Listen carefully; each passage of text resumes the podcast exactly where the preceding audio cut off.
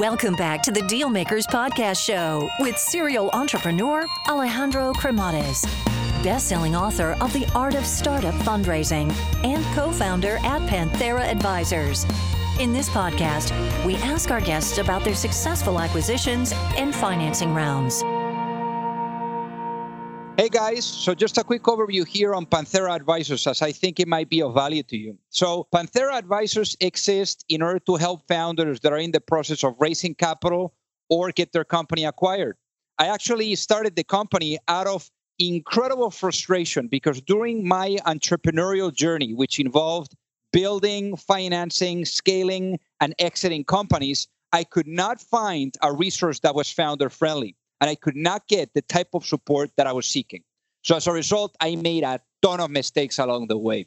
So if you're looking to raise capital, or you are looking to get your company acquired, or just need some sound financial planning, and you're looking to get the best possible outcome in the shortest period of time, feel free to learn more by visiting us at pantheraadvisors.com or just reach out directly and shoot me a note at alejandro at pantheraadvisors.com. Alrighty, hello everyone, and welcome to the Deal Maker Show. So today we're going to be learning from the operator side, from the investor side, you name it, because the guest that we have, he has been on every side of the table that you can think of, and I think that his experience building companies at scale is super impressive. So I guess without further ado, I'd like to welcome our guest today, Shoaib Makani. Welcome to the show. Thank you for having me. It's great to be here, Alejandro. So originally you grew up in Texas. So how was life there? Yeah, I was um, uh, brought up in Texas, uh, in in Central Texas, uh, fairly rural place initially, a town called Little River Academy, uh, and then later my parents moved to uh, uh, just outside Austin, a place called Cedar Park. Um, it was a great way to grow up. Um, yeah. Great. And then and then after this, you started to develop your love for math. So so how did that happen? Yeah.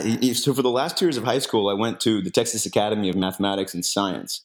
Uh, it was a two-year uh, sort of residential boarding school. Imagine you take the 200 nerdiest kids in all of Texas and bring them together for junior and senior year of high school. Uh, and and uh, it, it, was a great experience. I really, I, I, think, got to uh, develop my interest in math and science, um, and also uh, really deepen my appreciation for what it took to build um, products and, and companies. And then from that, you landed in NYU, which uh, resulted into transferring into LSE. So, so what what did this open up? Because you were used to being in Texas, then Austin, and, and then all of a sudden you find yourself in in a place like New York City or London. Yeah, g- going from you know fairly rural Texas to the middle of New York City at the age of eighteen is uh, a pretty incredible experience. Uh, and, and I love New York. Uh, and and what, but what I realized was I didn't need to study finance uh, to to build something, to, to build a company. Uh, and and in fact wanted a sort of more holistic understanding of the world. And so tra- ended up transferring to uh, the London School of Economics, where I studied um, political economy, uh, government and economics. And it was a really interesting time actually to be in Europe. Um, this was early mid 2000s, and you know Europe was adopting the euro uh, and there was intense debate uh, about the impact of common monetary policy and uh, a, a, monetary union um, on a lot of very different economies. Um, so it was, it was, a great way to just uh, get an appreciation for uh, the various economic and political models uh, that work in different parts of the world. So thinking about political models, like what, what did you learn about this? Because this is completely different from math and from finance and obviously it's it impacts you know the decisions you know finance and and all of that but but what did you learn about that? Yeah uh, you know i, I think uh, really gaining an appreciation for the varieties of capitalism um, seeing how liberal market economy, economies worked how coordinated market economies worked um, and and why and, and the institutions um, and the culture that was necessary to to drive success in those um, various uh, or varied um, economic models uh, and and while it's not you know directly applicable to building a company, what I do, what I think it, it, gives you a better appreciation for how the world works um, and what motivates uh, individual actors. And I would and I would assume as well that when you were there, most of your classmates went either to consulting or to banking or or things like that, where they give you like really interesting offers, but you decided to join Google, and we're talking about 2006. So, uh, so how did that happen for you? Yeah, you know, so so the natural path um, at schools like LSE or even NYU is very much um, down that finance and banking um, path, um, and and that's something that I did consider, uh, but sort of recognizing, you know, my end state was to build a company. I, I knew from very early on that I wanted to be an entrepreneur. Um, I wanted to solve problems. Uh, I, I, very intentionally chose the technology and, and uh, company path, and, and Google was the ideal place to be at that time. Uh, it, it, was a company that, uh, you know, while had very meaningful success in its primary market, uh, search, uh, it was ambitious and aspiring to, to, start many other adjacent businesses. Uh, and so, for me, it was an ideal platform. You know, you get the security of an established business that is still growing at an incredible rate, um, but one that is innovating in many different areas. Uh, and, and the specific team that I joined, Google Checkout, was really a startup within Google. Uh, it was trying to build uh, a modern, uh, sort of universal shopping cart experience or checkout experience uh, across the web, which was a very ambitious idea at the time. Um, and, and it didn't fully work in the way that it was intended, um, but it was a great lesson in what it takes to build a, a great product uh, at scale, um, and then actually, you know, distribute that product uh, to both consumers as well as uh, to businesses at scale.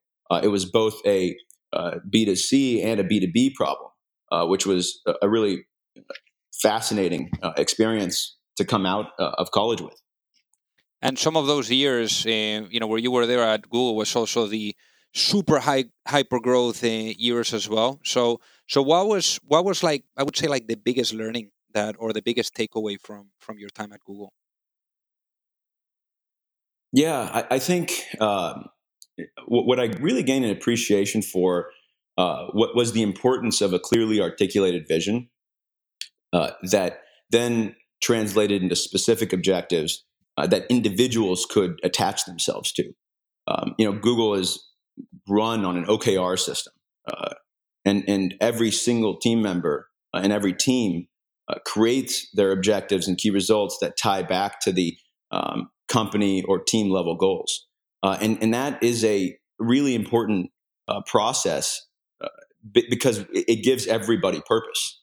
Um, and, and I, I, think that's one of the things that's really carried with me. Uh, you, you, know, when, when every individual on a team knows that the work they do matters, uh, it, it results in better outcomes. And how, how do you like? I guess from an appreciation perspective, because I guess um, employees love to be appreciated, right? And I guess either from Google or, or, or your take on this as a whole, you know, and I guess from a building culture perspective, like like how do you make sure that people are appreciated? Yeah, you know, I think recognizing uh,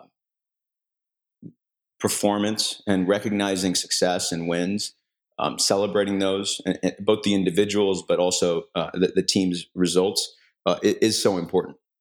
Um, I mean, th- there's nothing uh, that uh, th- there's there's nothing that drives a, a culture more than growth. Um, and so when when individuals are growing, uh, when the team is achieving its collective objectives, you have to celebrate those moments, um, and you have to recognize those individuals. Um, growth is growth is king. Oh, I, I 100% agree with that. You know, I, I've read a couple of um, of articles recently where they said that it doesn't matter how many ski trips or or retreats you do for the team that if the if the metrics are not not not working out you know people are going to end up leaving.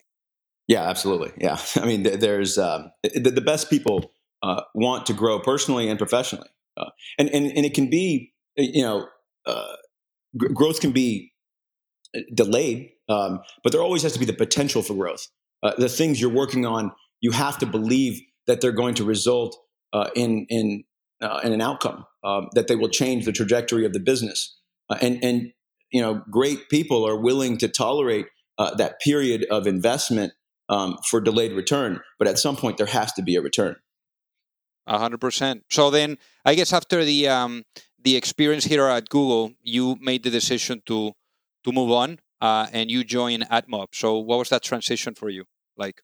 Yeah, I mean, you know, I, I knew uh, I wanted to gain an appreciation for what, really what earlier stage, early stage company building was like. Uh, and you know, if, if, you think about sort of the, the, trajectory of my career, I started at Google, large company, but still had um, was innovating. Uh, then wanted to go to a smaller company to see uh, what it takes to, to build something from scratch. And in AdMob, I joined, you know, um, at, at, the middle stage uh, after the Series B. So it was already on its way, um, but there was still a lot of work to be done. Uh, and, and, what I got to see there was how do you take a business that's working in one market and expand it to many markets uh, simultaneously in parallel. Uh, and, and so it got to be a part of the growth uh, that we undertook uh, internationally. So uh, started the Latin America business for AdMob and then also scaled the India business. And I see here, I mean, you you went to Latin America, India, Asia Pacific. So so I guess you know, I'm sure that there's some people like listening to us that are thinking about also uh, doing their international expansion. So, so what were some of the key learnings about doing an international expansion effectively? Yeah, you know, so so number one, you have to pick the right markets. Um, you have to make sure that uh, you understand what your current capabilities are, what your product is, and how does that um, fit to the market need. Um, let's say the product is universal; it, it is relevant for all markets. Well, then you've got to understand what is the market opportunity uh, and what is your ability to capture the opportunity uh, in any one of those geographies.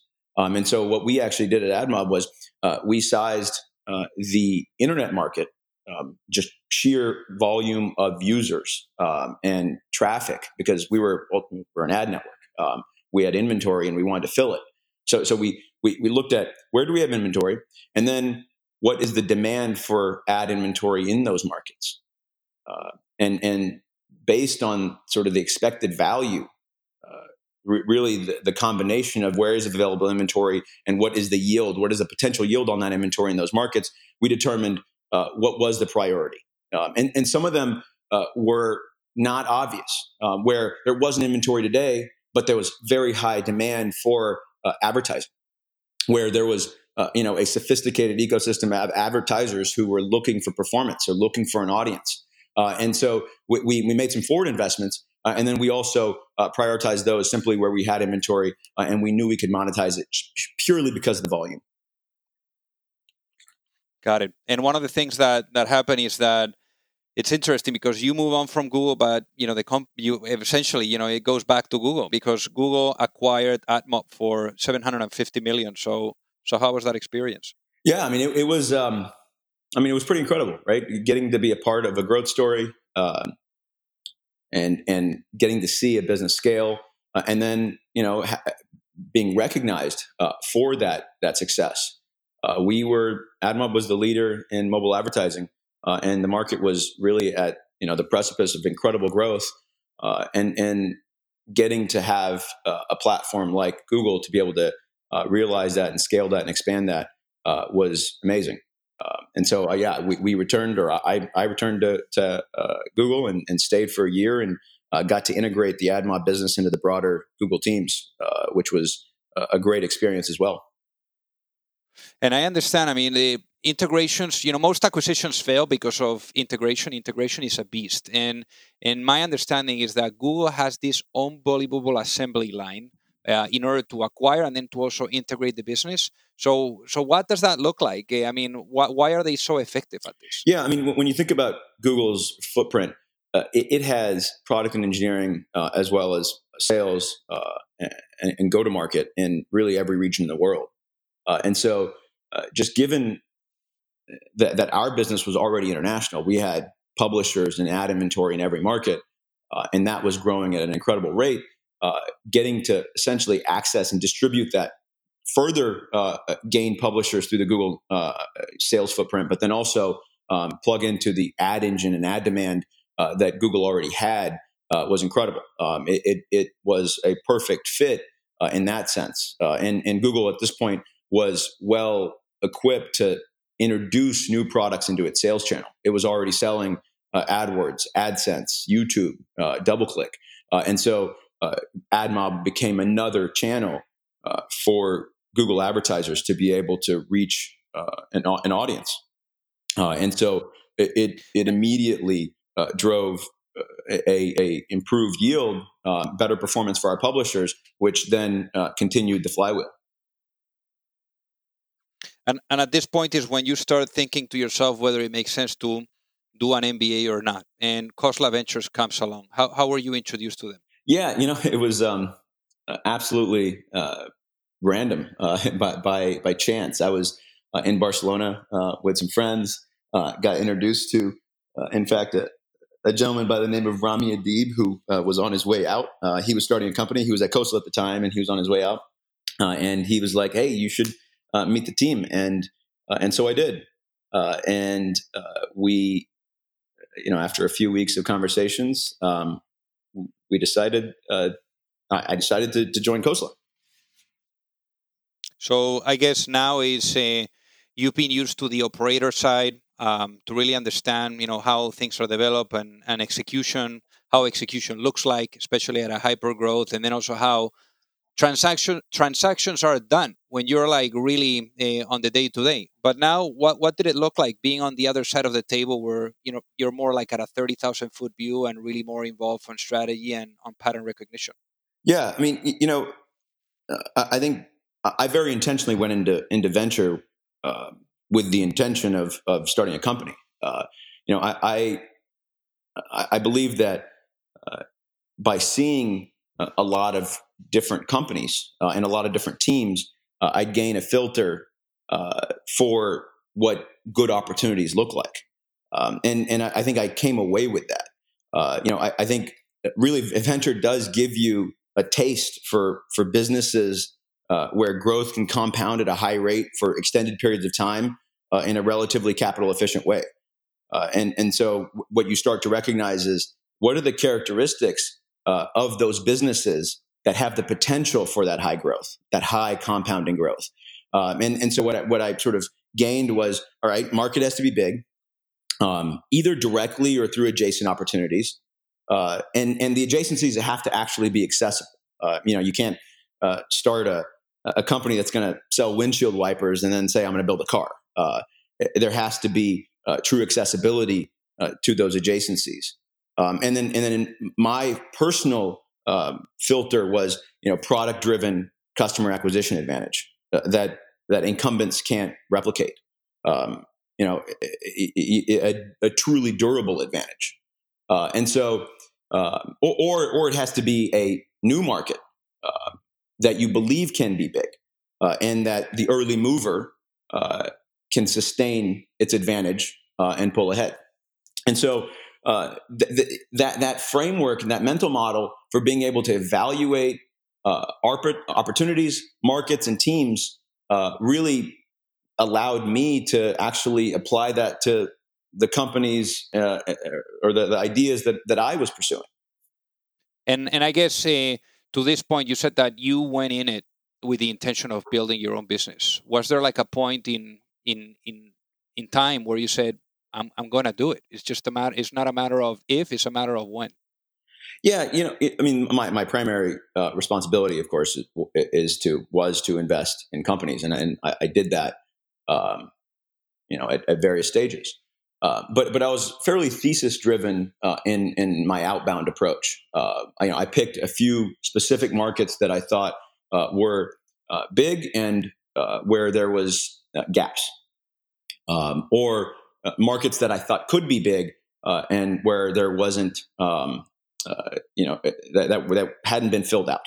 and so logistics happened to be one of those that I really took an interest in and went deep. Um, I, I, went and really evaluated all the consumer on demand uh, companies um, across ride sharing, delivery, food, um, and, and, made some investments there. And then kind of turned to the commercial side, uh, the movement of goods for businesses, uh, and looked at sort of the full supply chain uh, there as well. And, and that's where you know the the opportunity really uh, emerged.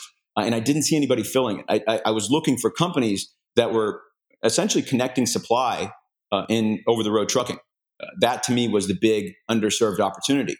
And I am a supply first marketplace guy. I, I, think if you can bring supply online in a disconnected, disaggregated uh, market, uh, demand will come.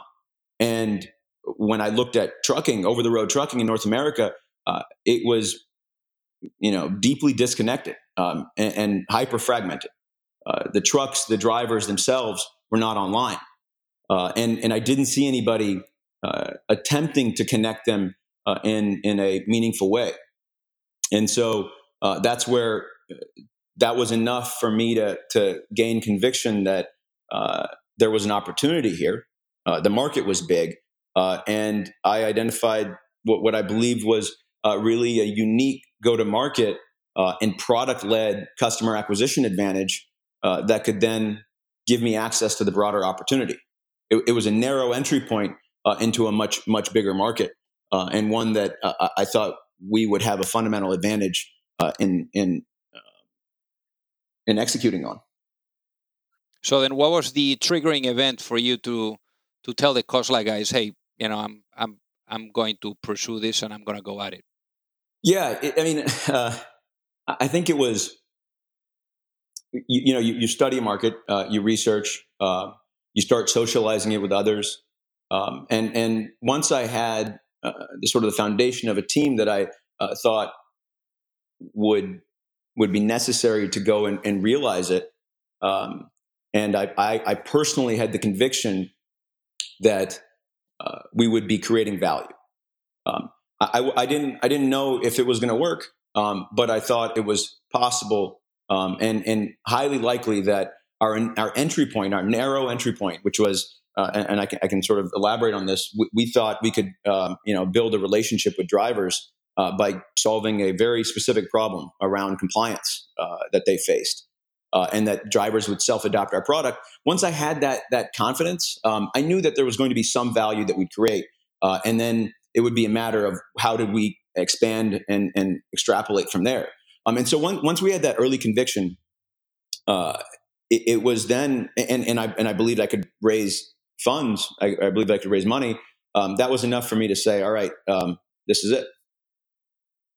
And what made you believe you could raise money?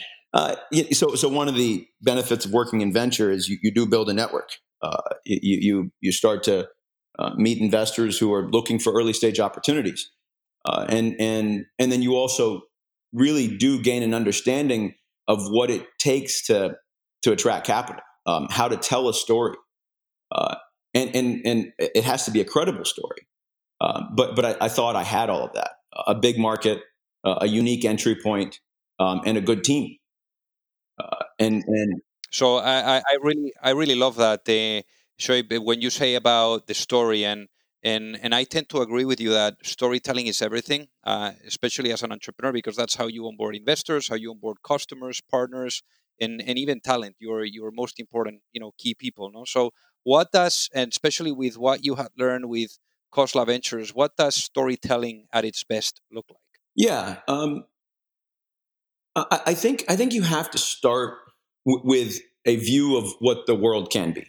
You, you have to have a, a vision uh, and, and it has to be compelling and big, right? Um, investors and, and, venture investors aren't looking for uh, 3x, 5x returns, especially not in the early stages. Um, they're looking for the 100x.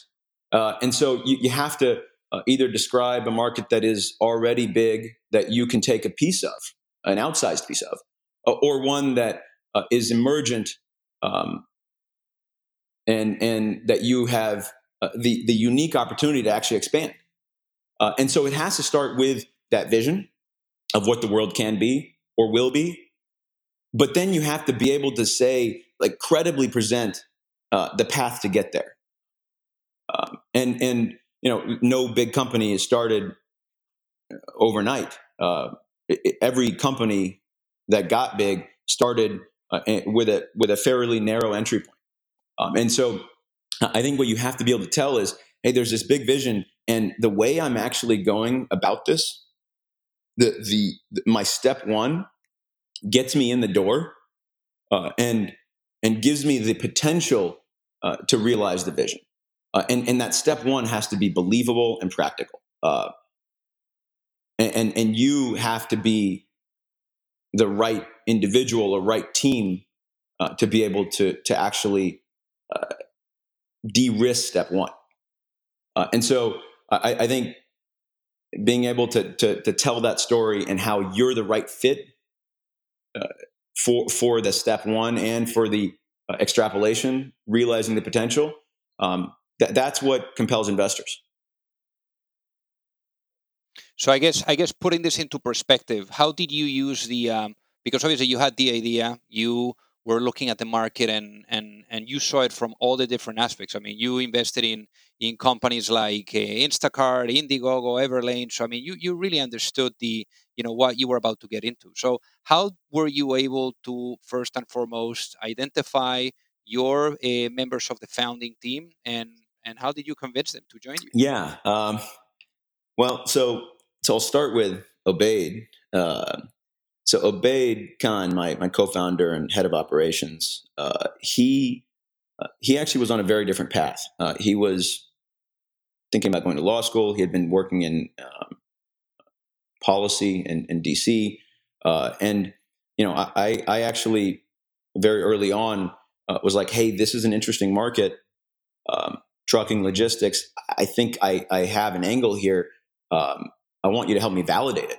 Uh, and and you know, I had the good fortune of finding him when he didn't have a job, uh, and so he he actually kind of just uh, ran with it.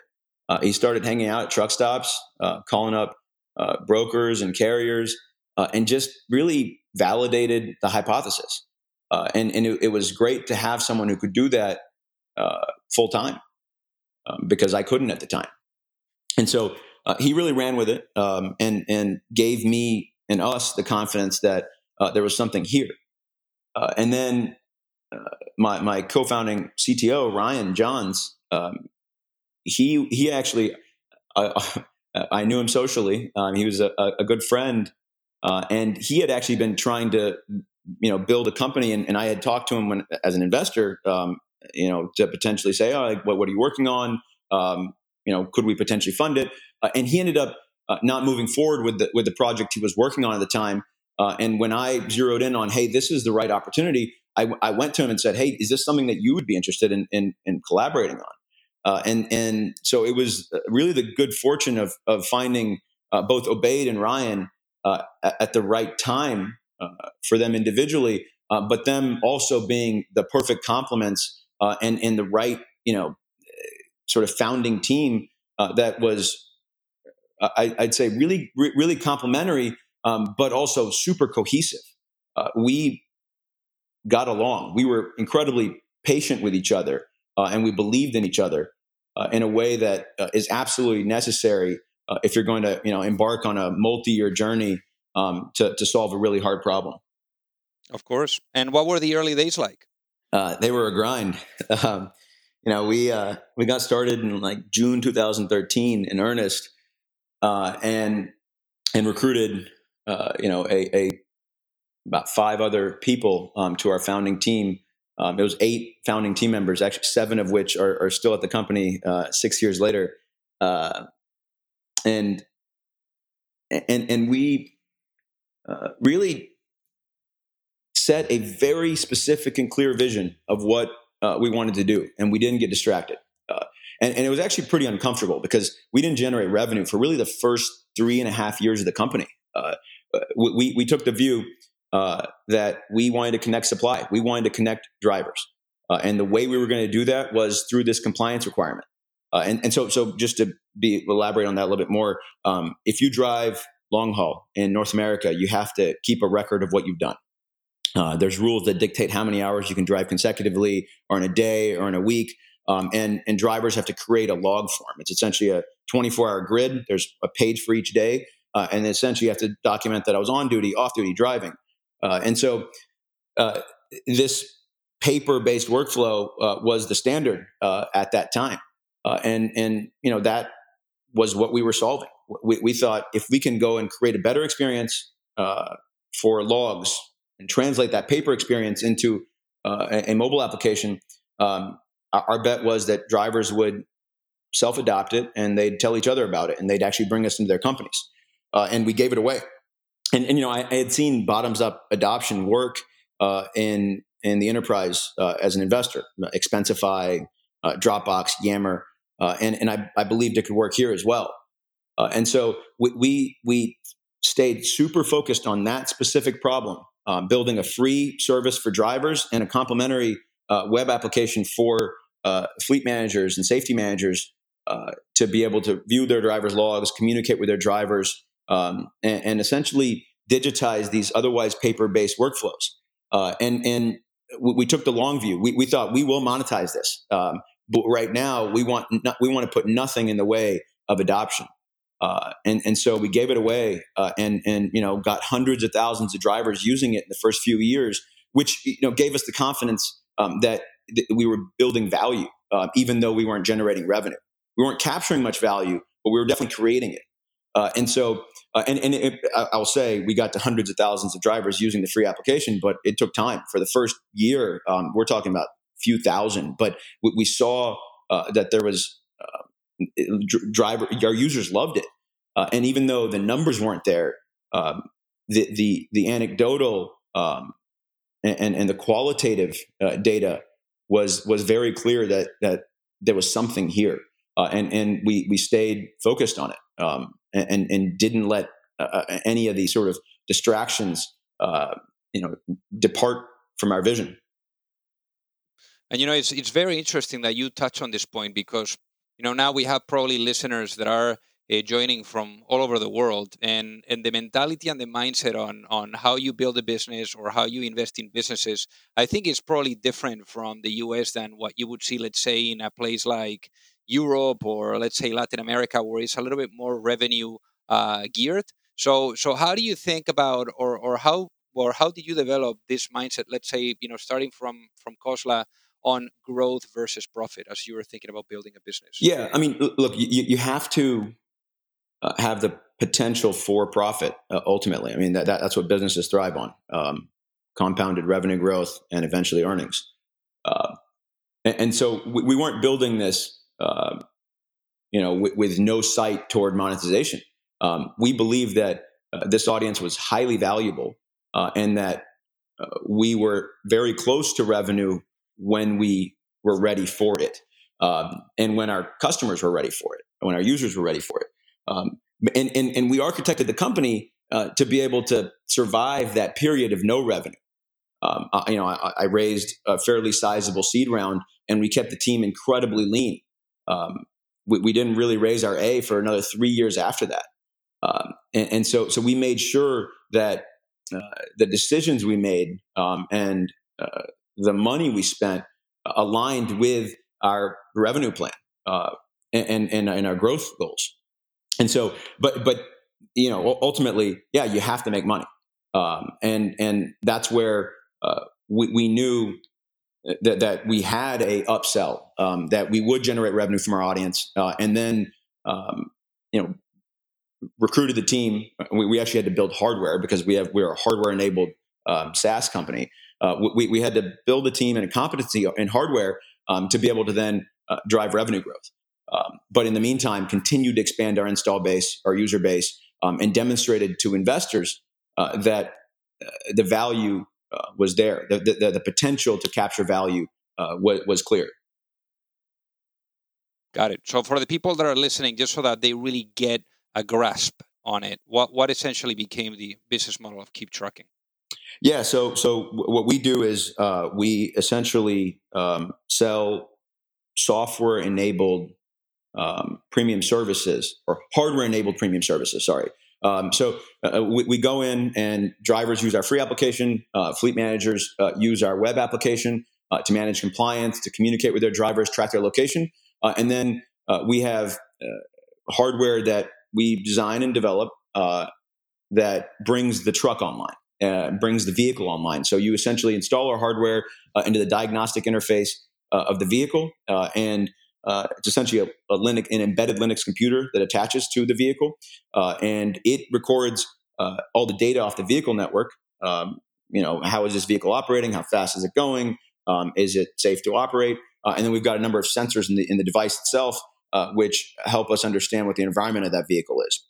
Uh, and so th- that enables you know premium telematics offerings, premium compliance offerings for our customers uh, and then more recently, we've introduced uh, a dash cam. Uh, so you can connect a, a, video camera into our vehicle gateway to get uh, real time uh, critical event video. Uh, you can recall video and say what happened, you know, two days ago at this stop. If there's an accident, you know exactly what took place. and then here in the next month or so, we're going to be introducing our asset gateway, which is essentially a, a, device that lets you monitor any asset, any type of equipment, whether it's a trailer or construction equipment um, or, or anything that, uh, that, that that you own and operate.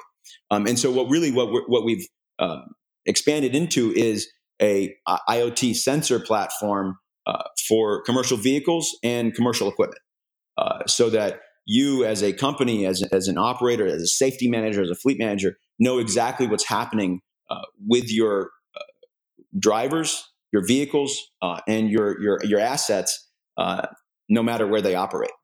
Uh, and and we started in trucking because that was our entry point. Um, but today we, we, service all types of commercial vehicle fleets. Um, but importantly, we're, we're, we're a hardware enabled SaaS business um, for commercial vehicles, um, but we're also building a freight marketplace uh, that allows anyone to access our network of, of trucks uh, because we have more for hire connected trucks in North America than anyone. Got it. And and it, it, it, it's a unique sort of combination of a SaaS business plus a marketplace business, uh, which you know you don't see too often. Very cool. And for this, how much capital have you guys raised uh, to date? Yeah, we've raised around two hundred and thirty million dollars of of capital. Very cool. And also, I heard that you guys also passed the billion dollar valuation. So that's uh, that's pretty pretty amazing. So so I wanted to ask you here uh, when you went at it, uh, and and obviously you guys raised the money fairly quickly. I mean, you started the business, and then it seems that the the first year, you know, you you just got the the round right away. But when you were thinking about the fundraising process, I mean, I, I always tell founders that they need to think about not the round that they're raising today, but the round that they're gonna raise, a, you know, at a later date, because the way that they raise now is going to impact the next round. So, were you already like before raising your first round? Did you already like model out like the different rounds or like the potential financing milestones that you were gonna have to encounter down the line? Uh, yeah, uh, you definitely have to um, anticipate your capital requirements. Um, and and and that informs uh, your hiring, um, your revenue goals, um, you know how you actually make bets. Um, I mean, but but it's not you can't over engineer it. Um, you know th- th- these things are are very fluid. Um, it, it's almost uh, impossible to uh, to you know project uh, exactly where you're going to be in a year or two years. Um, you know, entrepreneurship is is not a straight line, and so. Yeah. But but but it is important to plan um, and and and then to make investments against that plan, um, but also uh, be able to adjust course uh, either when things are working better than you expected uh, or um, less well than you expected.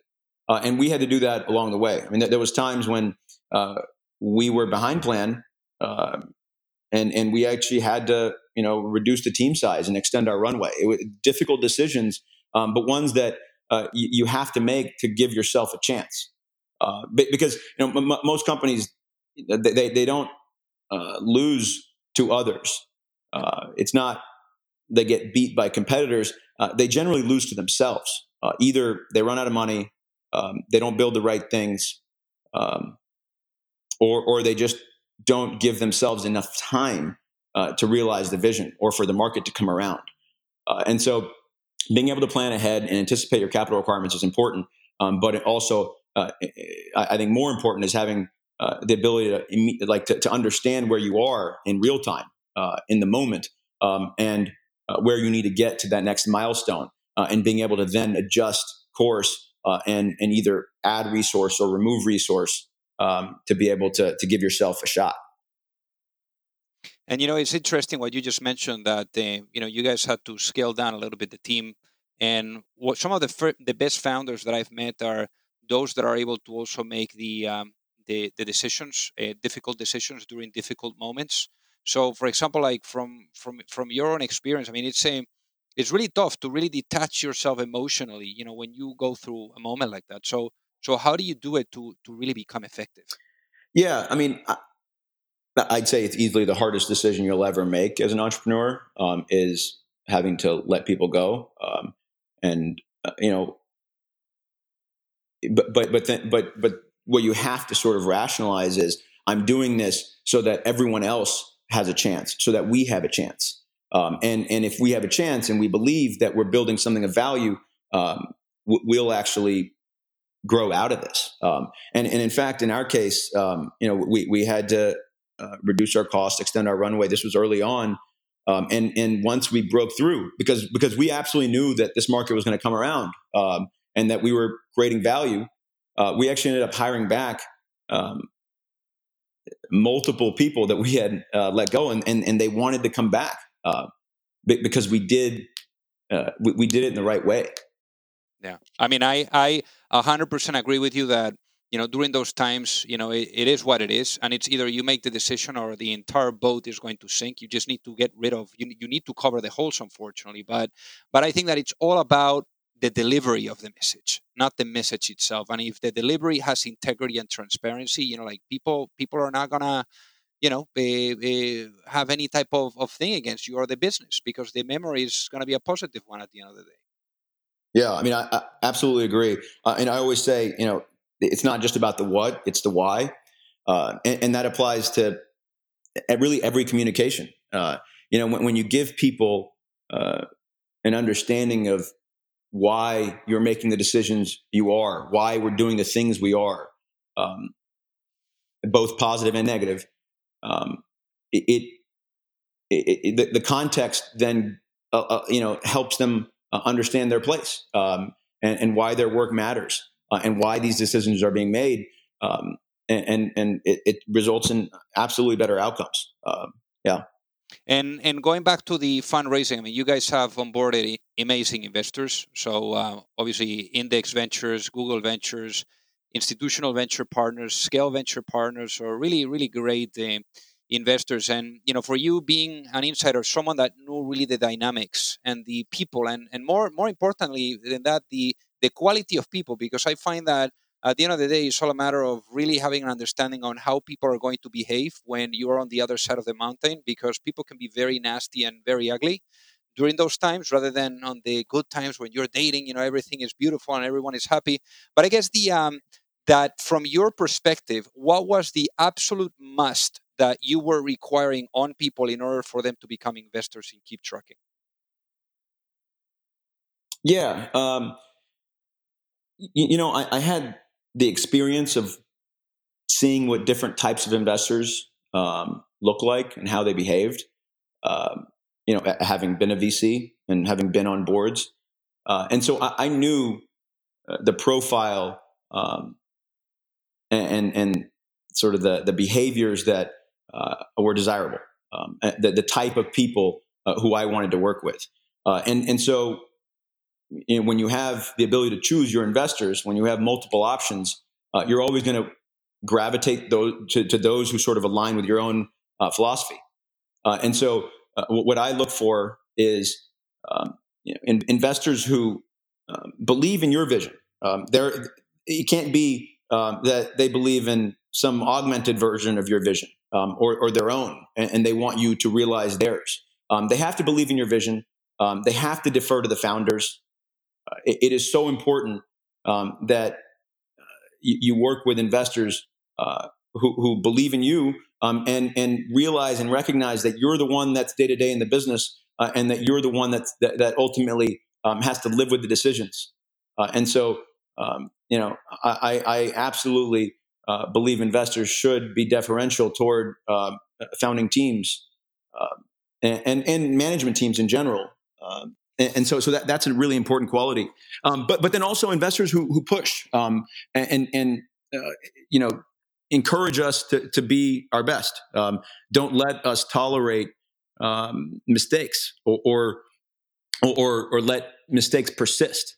Uh, and, and, so I, I, think it's the, the right balance of belief in the vision and deference to the team, um, but also uh, you know candid feedback uh, and uh, you know it, it delivered in a way that uh, helps you understand w- what what the alternative looks like, um, what other companies do. Um, bringing that broader context, uh, I think, makes uh, the entrepreneur better because we're really narrowly focused on our business. We're heads down.